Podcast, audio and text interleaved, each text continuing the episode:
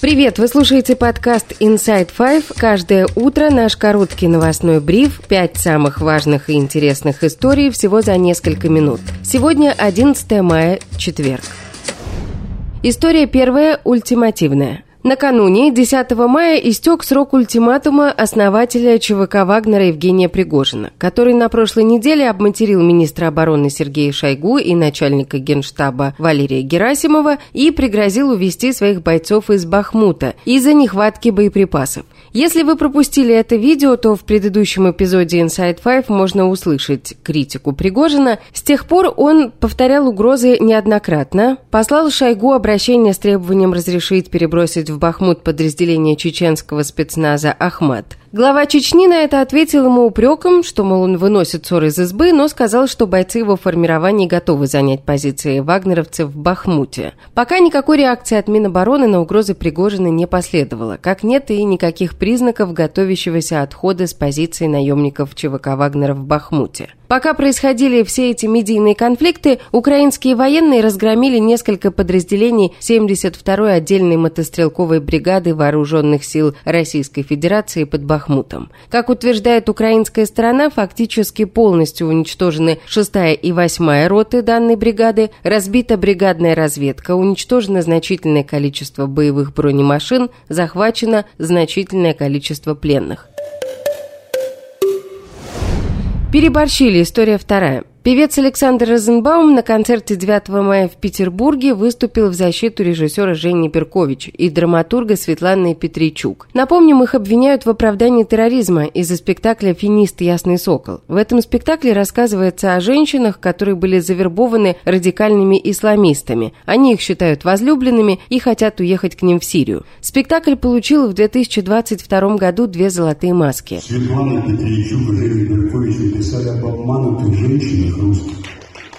Просто обманутых, критянных. Я не про политику сейчас говорю, ни в коем случае. Мы понимаем, что кому-то захотелось, но мы же умные люди. В наше же умное государство, мы надеемся. Разве можно такие вещи в кандалах двух девушек, которые написали о несчастных женщинах обманутых? И все-таки я хочу выразить надежду, что я один из народа, один обычный человек.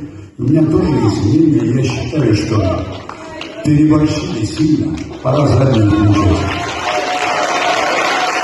4 мая Беркович и Петричук задержали в Москве в связи с уголовным делом об оправдании терроризма. Донос на их спектакль написали участники Национально-освободительного движения России. Авторы доноса пожаловались в том числе на то, что во время спектакля актеры не напоминают о запрете ИГИЛ в России. Беркович и Петричук отправили в СИЗО на два месяца.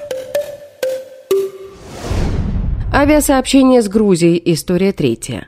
Россия с 15 мая отменяет визовый режим для граждан Грузии. Указ подписал президент России Владимир Путин. Другим своим указом он возобновил авиасообщение с этой страной, которое было прекращено в 2019 году. Грузинский авиаэксперт на условиях анонимности отметил в беседе с «Инсайдер», что в решении относительно возобновления авиасообщения сплелись политика и экономика. Экономическая составляющая проблемы, по его мнению, заключается в том, что эта страна представляет собой популярное направление у российских туристов и у тех, кто хочет уехать из России, что позволит российским авиакомпаниям получить еще один источник дохода. К тому же эксперт напоминает, что таким образом сотрудникам ФСБ будет удобнее ездить в Грузию, где сейчас находятся находятся многие российские оппозиционные активисты и политики. Грузинский политический аналитик, автор YouTube-канала «Новости с Кавказа» Гела Васадзе напоминает, что в течение 22 лет именно Путин и его власть делали все, чтобы оторвать Грузию от России. Понимаете, в чем дело? В 2001 году, когда Путин этот указ вводил, хорошо вы вспомните, почему он его ввел. А он его ввел потому, что Грузия отказалась разрешить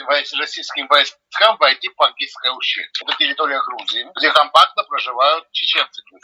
Так вот, если бы российские войска туда бы вошли бы, они бы там бы и остались. И поэтому ввели визовый режим. Тогда Грузия была связана с Россией сотнями экономических, хозяйственных, личных связей. Именно Путин, лично он и его власти делали все, чтобы оторвать Грузию от России. Но сейчас ситуация вдруг изменилась, и оказалось, что Россия потеряла свое влияние в Азербайджане. И ключом к Южному Кавказу, что было всегда, осталась Грузия. И сейчас, когда у Грузии уже безвиз с Европейским Союзом, согласен с президентом Грузии, что это все напоминает большую провокацию. С начала полномасштабного российского вторжения в Украину грузинские власти заняли неоднозначную позицию, избегая резких заявлений в адрес России и не поддерживая антироссийские санкции. Между тем, население страны в большинстве поддерживает Украину, а сотни уроженцев Грузии отправились воевать на стороне Украины с Россией. Гриффины. История четвертая. Две последние серии 21 сезона популярного сатирического мультсериала «Гриффины» посвящены России. Уже несколько дней это обсуждается в соцсетях, и теперь стало известно, что на эпизод «Гриффинов» про Челябинск отреагировала депутат Госдумы от Челябинской области и первый зампред комитета по просвещению Яна Лантратова. Она оскорбилась, возмутилась и попросила правильно ограничить показ ситкома в России. Парламентарий полагает, что создатели Гриффинов показали намеренно оскорбительный образ российского города. По ее мнению, идет информационная война через художественные произведения, и противники России специально создают образ страны, где все недовольны жизнью, пьют, употребляют наркотики, берут взятки. Парламентарий выразила надежду, что руководство российских телеканалов понимает это и ограничит показ. В эпизоде «Из России с любовью» пес Брайан заводит Инстаграм, после чего мошенники крадут его аккаунт и получают доступ к банковскому счету. Гриффины обнаруживают, что хакер находится в Челябинске, куда они отправляются. В эпизоде много шуток про Россию и, конечно, упоминается и война. Вы можете забрать девочку из Новосибирск? Ну, вы не можете забрать Новосибирск от девочки. Ты что, умеешь по-русски говорить? Если смотреть много супермрачных видео в интернете, в итоге выучишь русский. Как я и думала. Челябинск. Как быстро. Так что, мы поедем искать этого парня или как? В Россию? Нельзя, они же воюют с Украиной. Вы по делам или для неудовольствия? Мы ищем хакера, который украл ваш Инстаграм, да. Наслаждайтесь десятью квадратными километрами страны, где счетчик Гейгера не говорит би-би-би. Челябинск в мультсериале «Унылая и депрессивная деревня», где разрушаются дома, жители много пьют и читают газету «Россия вчера», а также подвергаются воздействию радиации и заражаются коровьей чумой. Отметим, что запретить Гриффинов в России будет непросто, потому что их не показывают в России. Правообладатель мультсериала телекомпания Fox, она принадлежит компании Disney, с 22 года Disney ушел из России.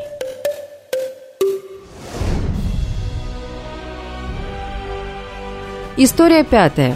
В бурятском городе Кяхта 9 мая торжественно открыли памятник погибшему участнику войны в Украине. При этом открытие памятника в местном сквере прошло под музыку из американского фантастического фильма «Голодные игры». Видео опубликовали в соцсетях, внимание на него обратил канал «Люди Байкала».